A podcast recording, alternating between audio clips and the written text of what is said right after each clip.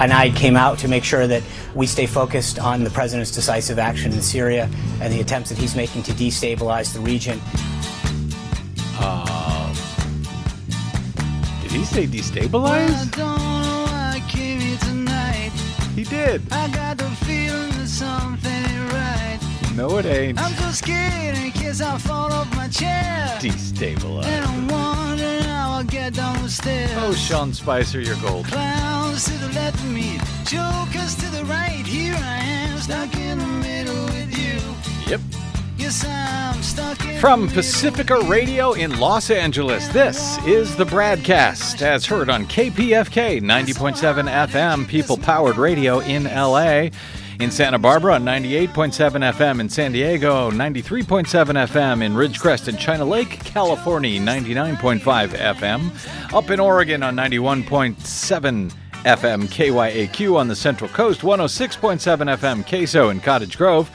Lancaster, Pennsylvania on WLRI 92.9 FM, Maui, Hawaii 88.5 FM KAKU, Columbus, Ohio's GRN WGRN 94.1 FM, Palenville, New York's WLPP 102.9 FM, Grand Rapids, Michigan WPRR Public Reality Radio and AM 950 KTNF in Minneapolis, St. Paul. We're also heard coast to coast and around the globe, streaming on the internet every day on the Progressive Voices channel, Netroots Radio, Indie Media Weekly, FYI Nation, NicoleSandler.com, Radio Free Brooklyn, GDPR Revolution 99, Detour Talk, Radio Monterey, and Radio Sputnik, blanketing planet Earth five days a week. I'm Brad Friedman, your friendly investigative blogger, journalist, troublemaker, muckraker, all around swell fellow, says me from bradblog.com. Thank you for joining us today for another thrilling action packed adventure that we call the Brad Blog. Uh, no, I'm sorry, we call it the Bradcast. I can't even keep it straight. Coming up, some, uh, some big and uh, pleasantly good voting news from the courts this week in Texas. Some really big news, some huge news, as my uh, guest coming up shortly uh, described it when uh, when when the uh, when the court ruling came in. Uh, also, I continue to keep my eyes at least on Asia this week, with Donald Trump sending a strike group towards the Korean Peninsula as we discussed in detail yesterday with longtime Voice of America Asia correspondent, now White House Bureau Chief Steve Herman. If you missed that interview, by the way, you should download it. Uh, if only for his description of Sean Spicer's amazing Hitler comments during the press uh, during the press briefing yesterday. Uh, the, uh, Herman described it to us just mo- he was there for it. He described it just moments after it happened. Uh, but more importantly, um, for for Herman's perspective, uh, important perspective, I think, on what could happen next in Donald Trump's saber rattling with nuclear armed North Korea. I, you know, I'm I'm kind of surprised at how little attention this is getting. Uh, so we we talked about it in great detail on yesterday's show. You can download it at uh, bradblog.com or your favorite uh, iTunes, uh, whatever, your favorite podcast site here at kpfk.org. I've been getting some interesting responses from listeners via email about that issue and about that interview at bradcast at bradblog.com. If you'd like to send an email to me, you can anytime. And perhaps we'll get to some of that on one of our shows later this week. Uh, worth keeping your eyes on, too. Um, as Trump continues to change his positions on foreign policy with the drop of a hat. Today, at a press conference with the NATO Secretary General, Trump reversed his position uh, again, this time on NATO, saying, quote, NATO is no longer obsolete. Well, that was quick. Uh, so uh, who knows what he'll say or do tomorrow or later today on anything in his incoherent, make it all up as you go foreign policy, particularly as his poll numbers stay at record lows for a new president. So we are keeping our eyes on that. Also coming up in a bit, Desi Doyen and our latest Green News report. Hello, Desiree. Hello. Uh, a number of uh, notable things as usual in your Yeah, report today. Stuff keeps happening. It does, and you keep covering it. for some reason to make me crazy. Nonetheless, uh, eh, eh, the, eh, the Great Barrier Reef, some bad news there as it's fighting for its life. Some bad news on Trump's EPA concerning, oh, lead and children, lead in our water supply and children, but some good news concerning California's drought. Yes, indeed. So there's that. So hold on for that. If everything else goes south, we can look forward to that. Thank you very much, Desi Doyen. But we start today in Kansas.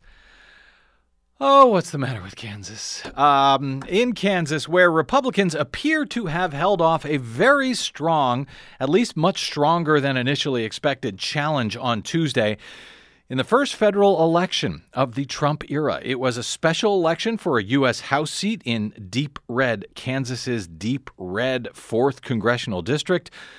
To fill the House seat vacated by Republican Congressman Mike Pompeo, who uh, who has been tapped, uh, who is now uh, tapped to become uh, to be Trump's CIA director. The unofficial results, as reported today by the Kansas Secretary of State, show Republican Ron Estes holding off a challenge from uh, Democrat James Thompson, fifty-three percent to forty-six percent with Chris Rockhold, the Libertarian candidate, getting nearly 2% of the vote. So that's a little less than an eight point win for, uh, for the Republican Estes. Uh, carrying the district by a bit more than 8,000 votes out of about 121,000 votes said to have been cast in the race. All of this, according to the unofficial results, none of them, I will note, have actually been verified by any human beings as usual. All results so far uh, have been reported come from computer tabulators.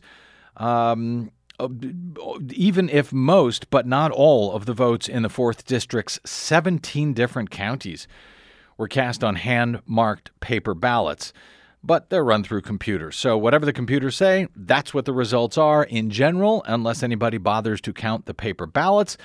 Uh, a number of the more rural counties use 100% unverifiable touchscreen systems, and I haven't yet done the math, but um, other than cursorily, it looks as if the reported margin currently for Estes is at least larger than the total number of unverifiable touchscreen votes that were cast. So if anybody wishes to try and actually count those paper ballots, we might be able to determine definitively who won the race in this case. All of that said, as these results remain officially unofficial for now, it is often days or weeks or sometimes longer, months, even years before uh, problems and concerns about results or access to uh, polling places, etc., begin to come to light, as I always warn. Um, Dems did very well, uh, reportedly, in the early voting, but appear to have been outperformed by Republicans on Election Day. This is a pattern we have seen before. Dems do very well in early voting, Republicans do better on election day. Uh, Democrats need to get out the vote on election day, uh, it looks like. And in this case, they've come under some criticism for not doing enough to help their candidate in this otherwise very Republican district. James Thompson, the Democratic candidate, was a political newcomer. He's a Bernie Sanders styled progressive populist. Indeed, he was inspired to run by the uh, by the popular Vermont senator. He was pro-choice. He was pro-single payer, and I guess because it's Kansas, uh, he also fired an assault rifle in one of his TV ads. But he ran much like Bernie Sanders, who received a uh, just a huge number of donations, uh, small donations against Estes. Um, who is who is uh, the Kansas sec, uh, state tre- treasurer? Uh, and selected by the uh, Republican Party by uh, the insider elites of the Republican Party. Estes received at least $100,000 in the closing days from the National Republican Campaign Committee and other national uh, Republican groups. They, uh, they bought robocalls and get out the vote calls for Estes in the closing days as panic was setting in for the Republicans and Mike Pence Donald Trump, Paul Ryan all did robocalls for him.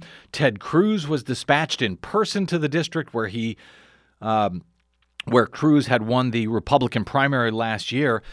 Since uh, Pompeo's appointment as CIA director earlier this year opened up this uh, congressional vacancy, the Cook Political Report adjusted its assessment of this district, of this seat, from initially safe Republican to likely Republican to just leans Republican. on the eve of Election Day. Uh, this uh, Thompson was very, very popular there, and uh, this is a, tr- a district that Trump had won by 27 points just last November. Its congressional seat uh, has not been held by Democrats in decades. Pompeo won the seat last November by even more than Trump. He won by almost 32 points.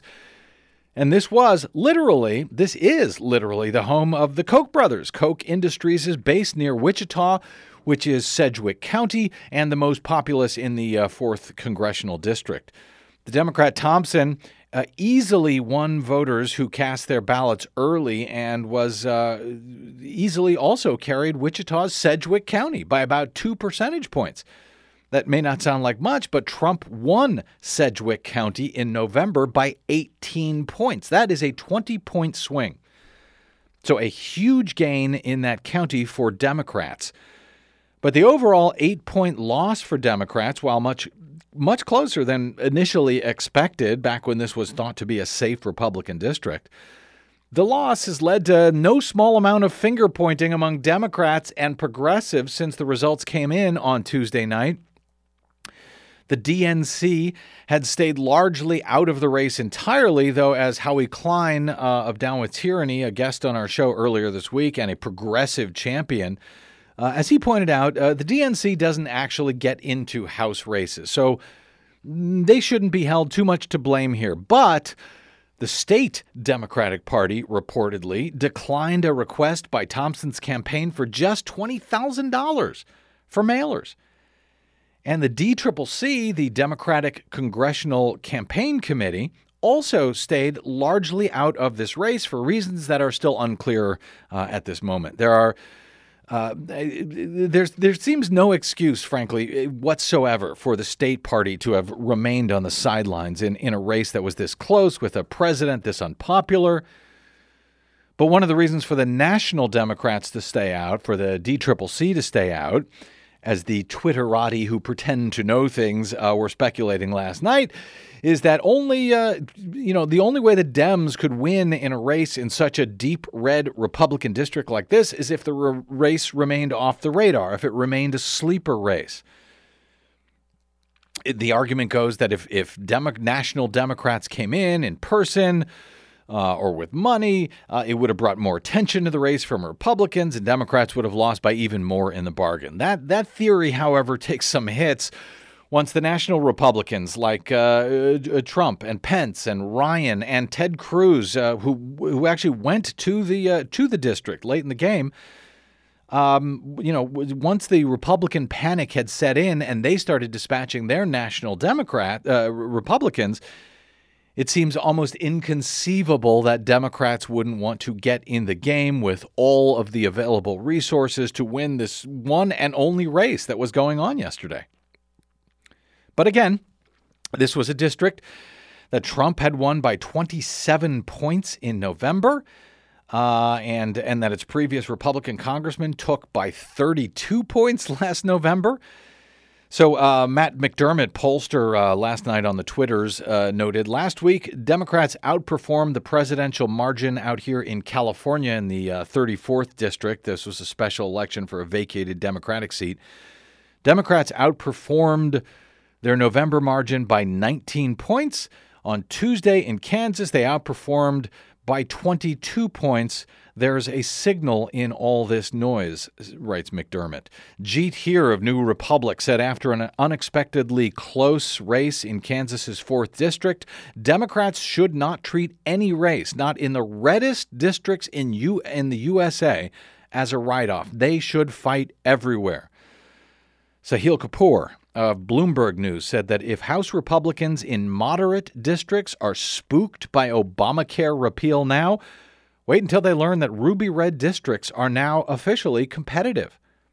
David Redlawsk, political science professor, said win or lose in deep red districts, the outperforming number is absolutely key. The outperforming number, how well the uh, the Democrats in this case outperformed in Kansas, outperformed the, uh, the, the the previous race, the presidential race or the congressional race in Kansas, or out here in California last week.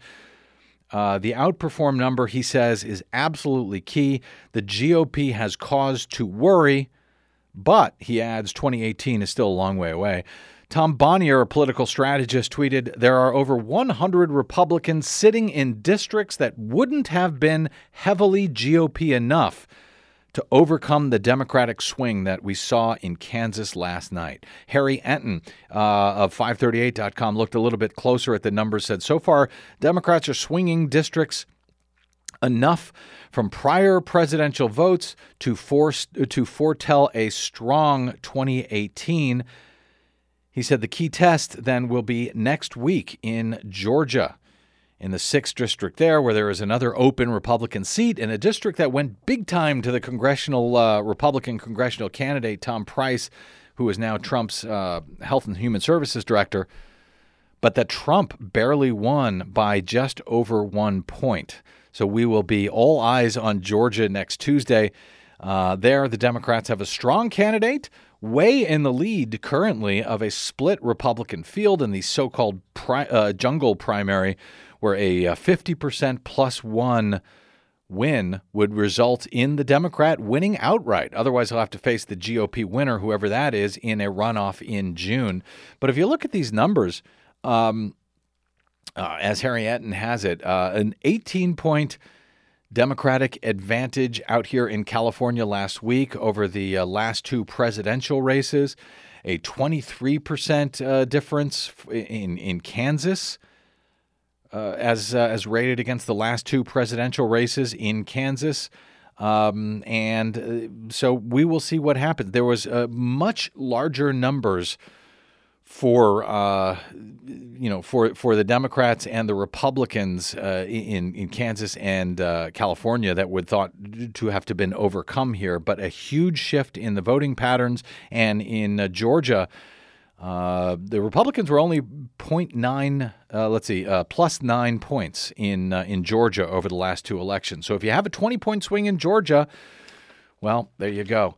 Uh, Ryan Grim at uh, Huffington Post writes that for Democrats, this battle was not in vain. The close margin means that if you're a House or Senate Republican and you won your last election by 20 points or less, you're starting to think a little bit differently now about your own politics, and that means that every man for himself attitude is much likelier to prevail in Congress, which means it's going to be very hard for Trump to get his agenda through.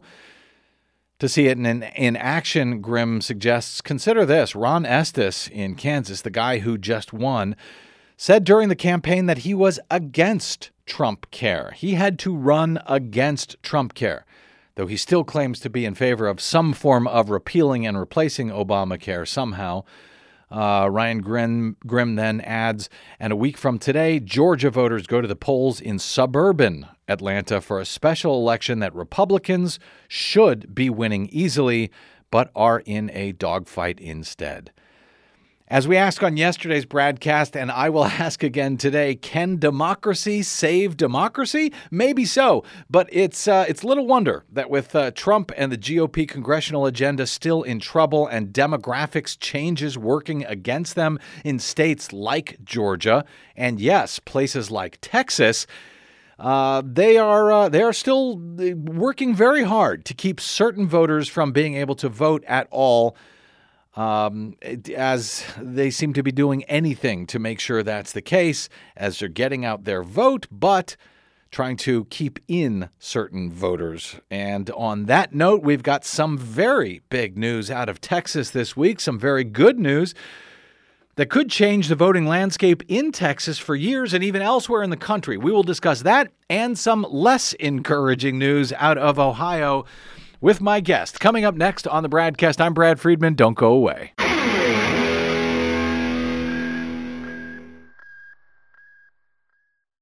Hi, this is Desi Doyen from the Green News Report and the BradCast. What the public hears on the public airwaves matters. At the BradCast, we do our best to bring you accurate news and analysis on the issues that actually matter, and we do it all independently without corporate or political influence. But we can't do it without you, now more than ever. Please help us stay on your public airwaves by going to bradblog.com/donate to help keep us going. That's bradblog.com/donate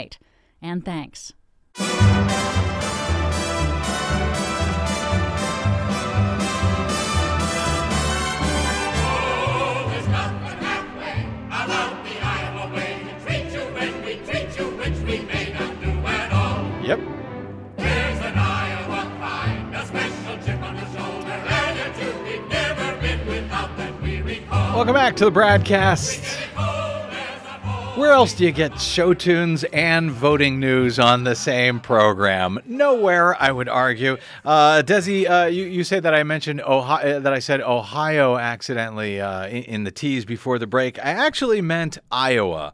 And so let me get straight to Iowa, where Iowa's Republican Secretary of State issued several misleading and inaccurate reports to the press recently regarding the frequency of voter fraud in the Hawkeye state. According to emails from his own staff obtained by the Huffington Post and published over the weekend, uh, th- this is amazing. In a bid to justify a host of voting restrictions that uh, the new Secretary of State in Iowa has has proposed, this is Republican Secretary of State Paul Pate. Uh, the the state's top election official told local reporters that uh, they had to inst- institute this because 41 felons had cast ballots in the 2016 election, and more than 200 election day voter registrations had bounced back as invalid. But as these emails show from Deputy Secretary of State for Elections Carol Ars- uh, Olson, uh, she argued in these internal emails that were obtained by Huffington Post that neither of those findings are evidence of voter fraud as Pate has claimed. Uh, in support of these new uh, photo ID voting restrictions uh, and other restrictions that ha- has already now been adopted by both chambers of, uh, of, of the state legislature. The voters with criminal records, these uh, 41 felons, uh, Olson said in her email to Pate, they may have been urged by a poll worker to cast a provisional ballot, which would later be reviewed and tossed out as ineligible if they were actually barred from voting. And those 200 invalid same day registrations that bounced back, Olson added, those could be attributed just as easily to human error. She wrote, I do not believe that we should say that 41 felons illegally cast ballots. We encouraged them to use provisional ballots, she said, so that would feel a little like we're we baited them into doing something illegal, she wrote. She says it's risky to label it as illegal because we don't know the circumstances. It might be illegal, but it might not be. If someone really believed that their rights were restored, she says, then of course they would have had the right to, to cast a ballot. She said, she went on to write, we can report the number of felons voting, but let's not call it illegal. Olson also noted that some of the statistics that Pate had given to the press suggested something nefarious when it could simply be attributed to human error. She wrote in this internal email that the vast majority of these bounce backs are sloppy addresses from voters who were in too much of a hurry when they registered at the polls.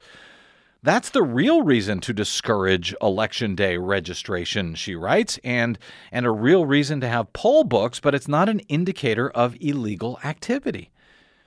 She noted, too, that the review of same day registrations uh, only looked at 15 of the state's 99 counties, painting an inaccurate picture of Iowa's voter registration success rate. And despite these concerns, Alice Ollstein reports over at uh, Talking Points Memo, and despite the lack of evidence of widespread voter fraud, which is vanishingly rare nationwide, Ollstein writes, Pate's office pushed these bad statistics anyway. He's currently pushing this bill that would require a voter ID at the polls, eliminate straight ticket voting, and mandate post election audits of the vote. Well, I like that part anyway. Uh, versions of his bill have already passed Iowa's House and Senate, are expected to be enacted soon. And this comes as the uh, Des Moines Register reports today that legislative uh, Republicans in Iowa unveiled a budget proposal that includes nearly $650,000 to implement this new voter ID initiative at the same time that it makes $1.4 million in cuts to other departments and other programs, such as, for example, uh, the Iowa Public Information Board, that's being cut. The Child Advocacy Board is being cut. Given the cuts of every other department, this is unconscionable that we would put almost $700,000 into a problem that doesn't exist, said uh, State Rep Bruce Hunter of Des Moines, especially when we have other problems that do exist and we're cutting those departments. The uh, the piece of legislation uh, concerning the budget is uh, is currently under de- uh, uh, under debate, but it's expected to gain final approval in the Senate and advance to the uh, Governor Terry Branstad uh, for his signature. Republicans, meanwhile, continue to pretend, even in Iowa, that fraud exists and that any effort to maintain the integrity of Iowa's elections is worth the cost, says the Des Moines Register. I'm glad we've got this. Uh, this is a Republican Jake Chapman uh, who says, I'm glad we've got this in the budget bill. I'm happy to support it to ensure the integrity of our electoral process. I think it's a small amount of money to pay. Happy to do it. Apparently, he's also happy to cut some $40,000 from the Child Advocacy Board, which oversees the Iowa court appointed Special Advocate Program and the Iowa Foster Care Review Board program. To hell with those kids. Let's cut them. We've got pretend uh, voter fraud going on. Of course, none of this is meant to stop voter fraud. We know that for a fact. It is meant to keep Democrats from voting. How do we know this in Iowa in particular? Well, one way we know it is that the Iowa GOP runs its own Iowa presidential caucus every four years. And for that, the party itself sets the rules. Uh, there's no legislature needed. There's no uh, pesky laws or constitution that they must follow when they run their own presidential caucus in Iowa and make up their own rules. And yet, as I've been reporting for years uh, here on the BradCast and at bradblog.com, the Iowa Republicans, the Iowa GOP, has yet to create a photo ID restriction for Republicans voting in their own presidential caucus where they could create any so-called anti-voter fraud rule that they want. They don't do it. Like they, you know, they worry that oh, there's all of this uh, fraud going on, uh, and they of course should be worried about being sued or violating laws, voting laws, when it comes to uh, passing, uh, you know, state laws. But you know, on the GOP caucus, they can do whatever they want, but they don't keep people from voting if they don't have photo IDs. So neither truth nor facts nor supposedly conservative concerns about, you know, government spending or anything else seems to keep Republicans from doing just about anything they can to keep certain voters, certain voters, you know who you are, certain voters uh, from staying away from the polls, from keeping them away from the polls any way that they can. Nothing stops them. Well, nothing at least but the courts. And on that score, we've got some good news of late uh, and again this week. I'm uh, very happy to say. On on March 10, that was uh, one month ago, a federal court in Texas found that the state's congressional redistricting maps in the state of Texas, quote, intentionally diluted minority voting strength in order to gain partisan advantage. Exactly one month later, on April 10, this past Monday night, Another federal court in Texas ruled that the state's strict photo ID restriction law, quote, was passed with a discriminatory purpose in violation of Section 2 of the Voting Rights Act. Notice a pattern here? Uh, asked uh, the nation's Ari Berman in his coverage on Tuesday. And that's not the only pattern. In the never ending legal battle over the uh, state of Texas's 2011 photo ID voting restriction alone, never mind similar court rulings in other states. The same Texas law, by my count now, has been found to have been discriminatory. Uh, to have a discriminatory effect and or a deliberately discriminatory purpose and that's an important distinction we'll talk about with my guest in a moment. Uh, this uh, has been found discriminatory one way or another at least five times by the U.S. Department of Justice, the U.S. Federal Circuit Court of Appeals in D.C., a federal district court in Texas, now twice as of Monday. And the U.S. Fifth Circuit Court of Appeals in Texas, which is uh, regarded as the most conservative uh, appellate court in the nation. They too found that this law was discriminatory. And that's only the Texas law. Similar laws in Wisconsin and North Carolina uh, and elsewhere, perhaps soon in Iowa, as I mentioned, all enacted by Republicans in each state, claiming the measure is needed to stop voter fraud, despite any actual voter fraud that any of these uh, states have been able to demonstrate might have actually been deterred by these measures. They've been time and again found to be illegal and unconstitutional by various courts of laws. And yet, th- these uh, Republicans continue to pass them in other states. They continue to appeal them and fight them and uh, keep them in place year after year after year. How many times does the same law, the Texas law in this case, how many times does it need to be found discriminatory before these guys either give up or the U.S. Supreme Court rules that all such laws are unconstitutional uh, and discriminatory?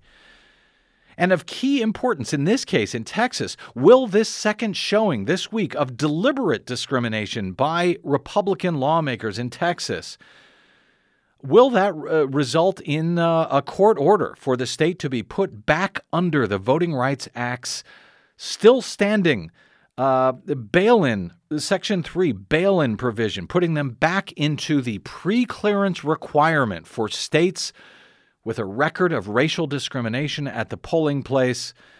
forcing any new voting related laws by the state of Texas to have to undergo pre approval from the federal government before they can be implemented. This law uh, has already been found by the U.S. District uh, Court judge uh, to uh, p- potentially disenfranchise some 600,000 already registered voters. How much will it take? Moreover, by the way, as Ari Berman uh, notes, Monday's ruling by uh, the district judge was a big victory for voting rights and a big loss for the new Attorney General, Jeff Sessions, and the Trump Department of Justice. That after the judge had found that uh, previously that uh, African Americans were three times as likely as white voters to not have the type of photo ID now required to vote in Texas. Hispanics were twice as likely. Joining us now to explain this uh, this newest court ruling, the fifth court ruling in Texas by my count. Uh, by a federal district uh, uh, court is Ernie Canning. He is BradBlog.com's longstanding legal analyst. He is a retired attorney, author, Vietnam vet, and during the presidential campaign, he served as senior advisor to veterans for Bernie. Ernie Canning, welcome back to the BradCast, sir. Thank you, Brad. How are you? Don't ask. Uh, you should know better by now. Uh, listen, I, I know you have been covering this Texas case. You and I both. Uh, you've been covering it for years at uh, Brad, literally years. This was the second time that a U.S. district judge, the same judge in this case, found the Texas to be intentionally discriminatory. Uh, that after the Fifth Circuit Court of Appeals had agreed with her on most of her previous ruling, uh, particularly on the law's discriminatory effect. But she was asked to rehear this case in Texas on discriminatory intent. What did she find uh, on this rehearing, and how uh, can you tell in any way how it's different from her previous rulings uh, in this uh, in this same case, Ernie? Well, the the main difference in in when it was before the court of the Fifth Circuit, um, it wasn't that uh, she originally issued in, I believe it was um, uh, 2014, October 9, 2014. She issued a 147 page decision which laid everything out. Uh, you mentioned, for example, a moment ago, would the Republicans keep coming back with this bogus, uh, you know, claim about a widespread voter fraud? What happens when you go into court? You have to produce your evidence, and in this case, um, this this uh, photo ID law, uh, which was passed in 2011, uh, the evidence presented for the 10-year period prior to that was that out of 20 million votes cast in the state of Texas, there were only two cases of in person voter fraud, which is the only type of fraud that can be prevented by photo ID. And uh, the judge specifically noted then and did again this time around that the bill did nothing to address mail in balloting, which is far more vulnerable to fraud. Um, the I wasn't surprised by her decision because, uh, you know, she, in essence, this this new decision is ten pages long, and most of it she's making reference to her earlier decision. What the Fifth Circuit did was it said, well. Uh, you know, you, you considered matters in your in your decision which really shouldn't be probative. For example, uh, she had listed at length uh, uh, that uh, you know Texas's long history of uh, of discrimination going back uh, you know over a hundred years. Yeah. And what the court says is you can only consider uh, evidence that is uh, of you know recently contemporaneous. So what she did was she said, well, I, I, included a paragraph just as as uh, to provide context, but I didn't provide any weight to that. The real thing that I've looked at, and here's the same evidence, and I've looked at it again, is that uh, the contemporaneous evidence uh, uh, is. Uh, uh, clearly establishes discriminatory intent. And what's interesting, I, in, in a way, this is kind of the the zombie voter suppression bill because it keeps Yep. coming back, as you said. Yes. Uh, and it, it passed in 2011. It never went into effect uh, initially because they had to get pre-clearance under the old Section 5 of the uh, of the Voting Rights Act. Uh, on March 12, 2012, uh, the DOJ, through it, then Assistant Attorney Thomas Perez, who, as you know, is now the uh, chair of the DNC, uh, sent a letter to the Texas Attorney General and said, you know, we're denying pre-clearance. This is this is uh, uh, uh, discriminatory. On August 12th, a three-judge district court, uh, unanimous three-judge district court, denied pre-clearance because it found that it would have a disparate uh, effect on on the workers. The uh, I mean, on, On the racial minorities, yeah. yeah, racial minorities. And and so what happened was uh, the Supreme Court then in 2013 guts the Section 5 of the Voting Rights Act, and immediately Texas starts enforcing this law.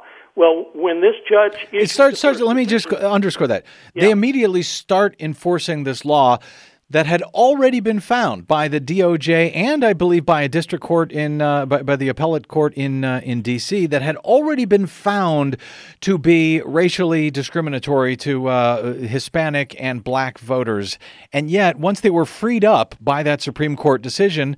They said, well, great, we're going to put the law into effect anyway, even though it's already been found by two federal bodies to be discriminatory. Yeah, it was not an appellate court. Uh, At that time, under Section Five, you had two two courses. You could go to the DOJ and ask for preclearance if you're if you're a covered state for because of your past discrimination, or you can go and file a com, uh, com, uh, request with the uh, a, a three-judge U.S. District Court in Washington D.C. Into the D.C. circuit, right. unanim- yeah, and it was it was no the U.S. District Court in in, in Washington D.C. Right. and it's not an appellate Ah, court. okay, I got and you. so so the three judge panel was unanimous and they I mean it was just overwhelming and and it was overwhelming because it there is it's difficult to imagine that if you can't find discriminatory intent and discriminatory impact in this case, you couldn't find it in any case. Uh, the critical thing that that the judge ruled in both the orig- her original decision, which came down on October 9, uh, 2014. This is the, probably the most disturbing thing, particularly when you see where they what they did to put Gorsuch in. And one of the key reasons I think is because Republicans see Gorsuch as a means to, for them to maintain power by cheating. And what happened here was uh, the original decision came down on October 9, t- 2014 uh, clearly laid out how this was discriminatory, laid out how what basically happened in Texas and is still happening in Texas is she, what she refers to as a seismic shift in uh, demographic shift, in which Texas has gone from in the year 2000 a state in which African Americans and uh, and uh, Hispanics make up the minority to now they're the majority. So you've got Republicans with with the the way that uh, those uh, previous minorities vote Democratic, you have Republicans concerned that they're going to lose power, that Texas is going to become a blue state. So that is that was the desperation out of which they uh, did all these things to do everything possible uh, to to and you keep in mind, you know, they they often say, well, you know, you have to get a photo ID to do this, that, and the other.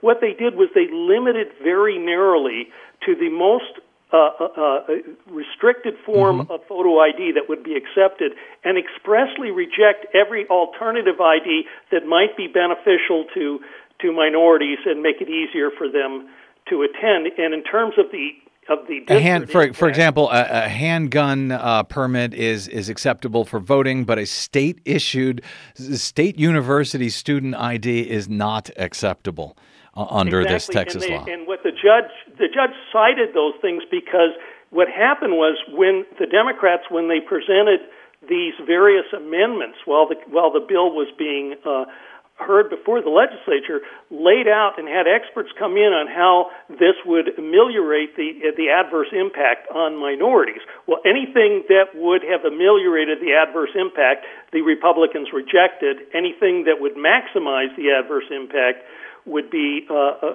would be accepted. And African Americans were three times more likely to lack the uh, uh, the uh, approved form of ID as as uh, uh, uh, non-Hispanic whites. Uh, for for Latinos, it was twice as as awful. And- and uh, and, uh, let- let me- so- incredible burden. Yeah, go ahead. Well, well, I, I just want to ask you because uh, two or three questions I want to make sure we get into before we run out of time here. But sh- so she cited the fact that uh, the, the Republicans in the state legislature, where they had actually, I think, a, an emergency session to pass this law, uh, where the Republicans in the legislature where they didn't put these things that would have made it a bit easier. Uh, it- she, the judge, cited that as evidence that Republicans were purposely hoping to discriminate. So the key here that I want to get to, uh, Ernie Canning, is that uh, w- well, the difference. What is the difference legally between discriminatory intent, which which I don't think any of the votes are, uh, any of the courts are now challenging. They're all agreeing there was, uh, I'm sorry, an discriminatory effect. The effect of the law was discriminatory. What's the difference between a discriminatory effect that this law clearly has versus discriminatory intent, discriminatory purpose? And why is that such a big thing that the, uh, district court judge has now uh, ruled that was twice uh, now the case that they Republicans purposely did this. Why is that section so key? Well, prior to the Supreme Court's gutting of Section 5, it would have made no difference the sa- because they, they wouldn't be able to, to put the law into effect. But what happened in the Fifth Circuit was the Fifth Circuit last time around, and this is uh, uh, by this time it's after uh, the. And I have to briefly mention this. What, what's really troubling is that this went before the Supreme Court back in 2014, and uh, there had been no challenge at that point to the accuracy of the judge's fi- both findings of discriminatory uh, effect and discriminatory purpose. And the Supreme Court, over a blistering dissent from uh, Justice Ginsburg, said, "Well, you issued your decision too close to the election, so basically 608,000 people have to be disenfranchised for the 2014 midterm, and that's what happened. When it came back to the uh, the Fifth Circuit, they said, you know, they had these quibbling problems with the with the discriminatory purpose finding, but they upheld the judge's determination that it had an unlawful uh, discriminatory impact on minorities in violation of Section 5. So what they said was for discriminatory, if it's only discriminatory impact, you shouldn't be tossing the entire law out. Uh, you'd have to come up with a lesser remedy, which they did this. If you remember, in the last election, they they came up with an agreed remedy where people could sign a, a undue burden. Uh, An affidavit to, to swear, I swear to. God, I really couldn't get an ID and, and that sort yeah, of thing, and, and let them vote. Yeah. tried to intimidate people for for signing those.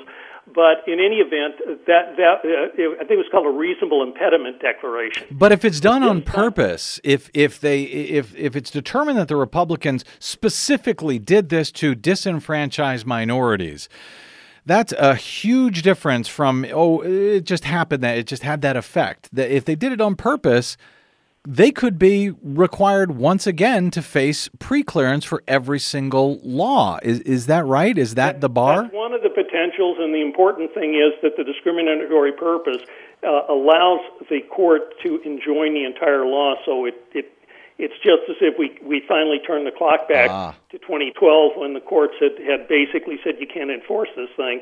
But the second thing is they could potentially put them under preclearance. The problem that I have with putting them under preclearance as long as um, Jeff Sessions is in control of the Justice Department, and we saw it actually somewhat uh, during the Bush administration, is that uh, the Department of Justice may be approving things, uh, uh, providing preclearance for things they shouldn't be providing uh, under uh, a less than honest uh, uh, Attorney General. Well, yeah, but it's going to it, it shifts the burden of proof back to uh, to the state to prove that any new laws are not discriminatory, and uh, you know, uh, where I guess worst case scenario, uh, there's there's a chance that in 20, uh, 2020, uh, you know that uh, a legitimate justice department of justice and you know legitimate voting rights advocates can be restored to the department of justice. And if that's the case then at least Texas will have to get preclearance from that department of justice I mean they, they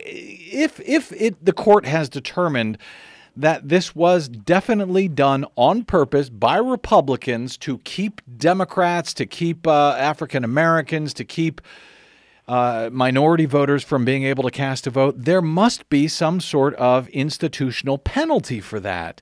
Uh, and putting them under preclearance, I think, is key. Uh, Ernie, I've got just one uh, minute here or so left. Uh, some years ago, yes, the, this, these photo ID cases have been going on for that long. You had analyzed um, the various rulings in Texas and, and other states and concluded that those laws could not stand up to constitutional scrutiny by the U.S. Supreme Court. Now, that was before Scalia had died.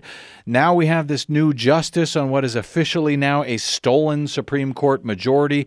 Um, uh, do you feel that the photo ID laws, if they ever do finally make their way to the Supreme Court, that they will be turned down once and for all by the High Court, even with this? Uh, with this new uh, uh, Neil Gorsuch uh, in in that stolen seat? Uh, up until the time that they refused to uh, hear uh, the petition for a writ of certiorari in the Wisconsin case, mm-hmm. I had believed that to be the case. I am deeply troubled that Justice Kennedy, in particular, has not um, abided by the things that were said in the um, uh, in the majority uh, decision in the case, the Indiana case that uh, that originally upheld uh, uh, photo ID only because they had not been able to prove. Uh, uh, they had not offered mm-hmm. evidence in that case about uh, uh, uh, undue uh, a burden being imposed, and uh, and as you know, the the other one of the justices that signed that is subsequently retired. Uh, you had the, the the the guy in the original case that was the Seventh Circuit judge appointed by Ronald Reagan, who's mm-hmm. since come out, and his eyes have really been open. And he, he, I think, made the most astute uh, uh, dissenting opinion in the, in the Wisconsin appellate case, where he said that uh, essentially uh, the claim of voter fraud is nothing more than a fig leaf designed to mask the intent of the party. Uh, uh, uh, that is asserting the need for photo IDs to remain in power. And that was Richard Posner, the most uh, yes. cited uh, uh, appellate court judge, uh, the most cited legal scholar of the the 20th century, cited by the U.S. Supreme Court. Sounds like if and when this case uh, gets to the Supreme Court and photo ID overall gets to the Supreme Court, it's once again going to come down to uh, Anthony Kennedy as the swing vote at least as long as he is on the court. Uh, Ernie Canning, uh, thanks for your coverage over the years on this and filling us in on this today. I'm sorry to have to keep bringing you back on this same goddamn law, but. Well, we'll, we'll be waiting for the Fifth Circuit to weigh in again. That's right, because now Texas is going to appeal it back to the Fifth Circuit, and who knows uh, the conservative Fifth Circuit? Who knows what they'll say? But uh, they came down on the right side of this last time, so maybe they'll do it again. Uh, thank you, Ernie. Greatly appreciate your help here today. We'll be talking to you again in the near future, I suspect. Ernie Canning, uh, legal analyst for BradBlog.com. Check out his work there as always. Uh, thank you, brother, very much. Okay. All right, we got to get to a quick break and back with our Green News report. We're running late as usual, as we do here on the BradCast. I'm Brad Friedman. Don't go away.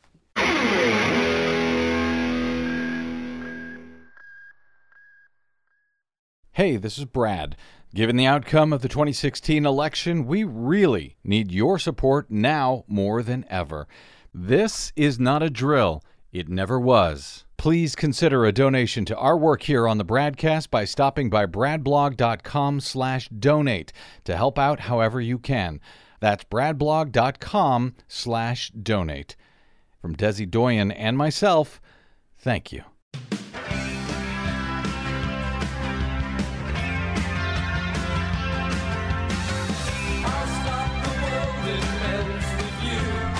Melting as usual for Desi Doyen in the Green News Report. How are you, Des? Doing all right. Are you melting? Uh, not yet. Well, wait for it. It should be coming soon. uh, all right, we better get to it. Our latest Green News Report.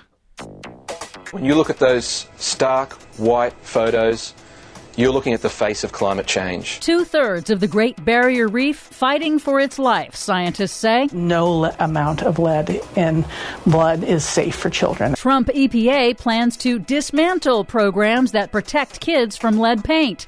EPA also plans to eliminate its vehicle testing program. Plus, California's historic drought is officially over, but conservation measures remain in place. The hell with that. I'm watering my sidewalk again. All of those stories and more straight ahead from bradblog.com. I'm Brad Friedman. And I'm Desi Doyen. Stand by for six minutes of independent green news, politics, analysis, and snarky comment. Trump claimed the evidence had left him feeling somewhat vindicated. Which is not really surprising. Trump feels vindicated by dubious sources all the time. We don't need to invest in clean energy. It says right here on the cup that America runs on Dunkin'. This is your Green News Report.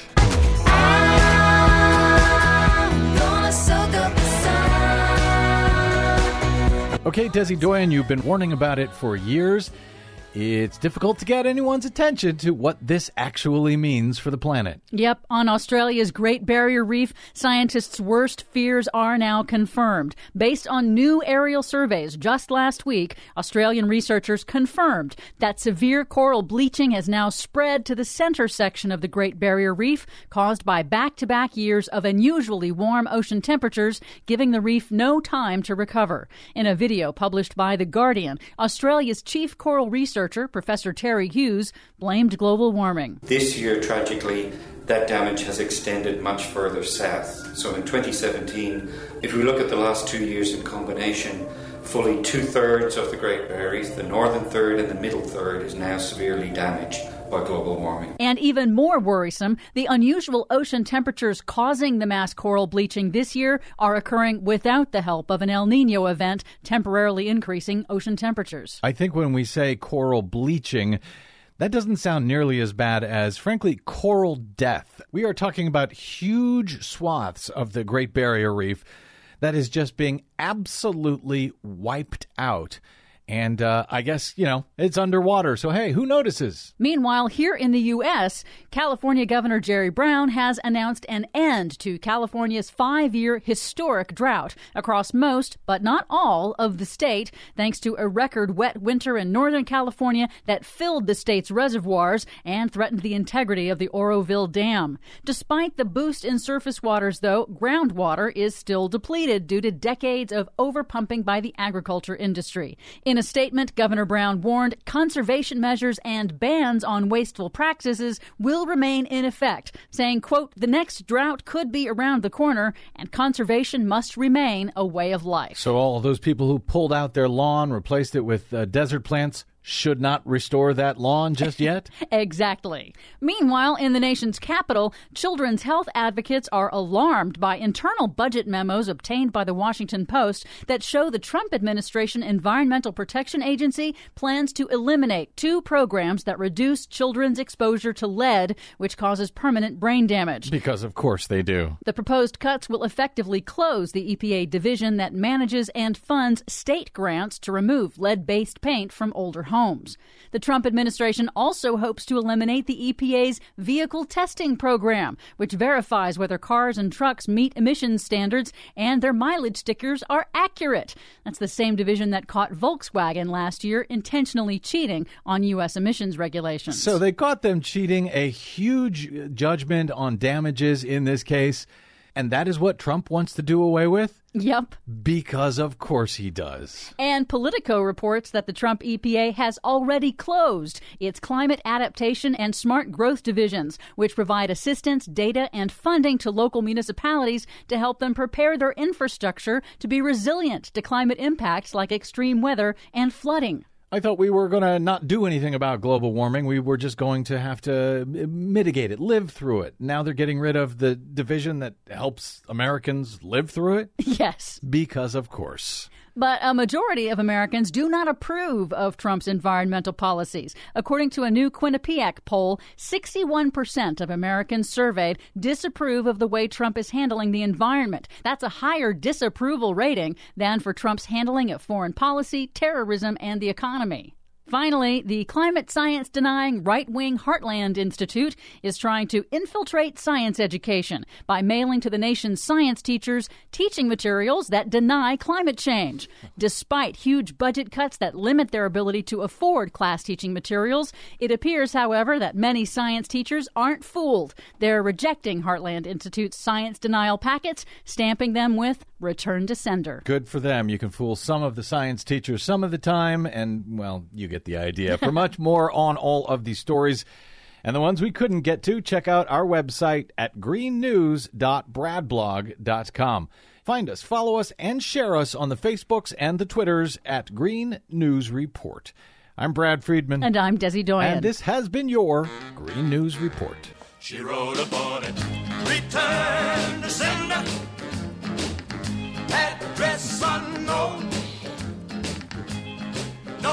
such number. No such number. no such zone. Thank you Return very to much. sender, Yeah, we got uh, more coming up. I think later this week uh, on uh, on some of those. We're learning more about the proposed cuts at the EPA. Oh, yes. That uh, and they're really disturbing. Oh yeah, this is this is definitely intended not just to dismantle the agency, but to freeze everything it does and roll back prote- pollution protections that that Americans have enjoyed for decades now. I mean, it's, Yeah, it's make it's so America much- sick again. Yeah, so much for you know protecting air and water. We knew uh, climate change, but on air and water, they oh we're still going to protect. Not so much. Uh, very quickly, Des, uh, you said uh, you you have found something at the BLM. Oh at yes, the Bureau yes, of yes. Land Uh, uh, Management. This that was, originally reported by Mashable.com. I should give proper uh, attribution, but basically the Bureau of Land Management, which manages all of the public Mhm. lands, you know, that are owned by taxpayers. Yeah. Uh, the Bureau of Land Management uh, had on its website, its main landing page, a photo of a family enjoying a beautiful vista, hiking in our public lands. Oh, that and sounds nice. yeah, sometime last week they changed that to a photo of a giant coal deposit, a coal seam that was like 40 feet tall. Because, you know, they're going to change their focus now away from recreation and toward energy extraction. But we'll have more on that in our next GNR. Okay, I will look forward to that. Thank you very much, Desi Doyen, our producer today, as ever. My thanks to D'Angelo Jones, our board op today, and to my guest, Ernest Canning of BradBlog.com. Thanks, one and all, and thanks to you for spending a portion of your day or night with us. If you missed any portion of today's program or any other, you can download it for free anytime at bradblog.com or your favorite uh, pod, uh, podcast site where we hope you'll uh, put in a good review for us when you do. Makes it a little easier for everyone else to find us as well. Drop me email if you want. I'm bradcast at bradblog.com. Find me, follow me, and share us on the Facebooks and the Twitters. You, yes, you, share us on the Facebooks and Twitters. I am simply the Brad Blog. Until we meet again, I'm Brad Friedman. Good luck, world. Hallelujah.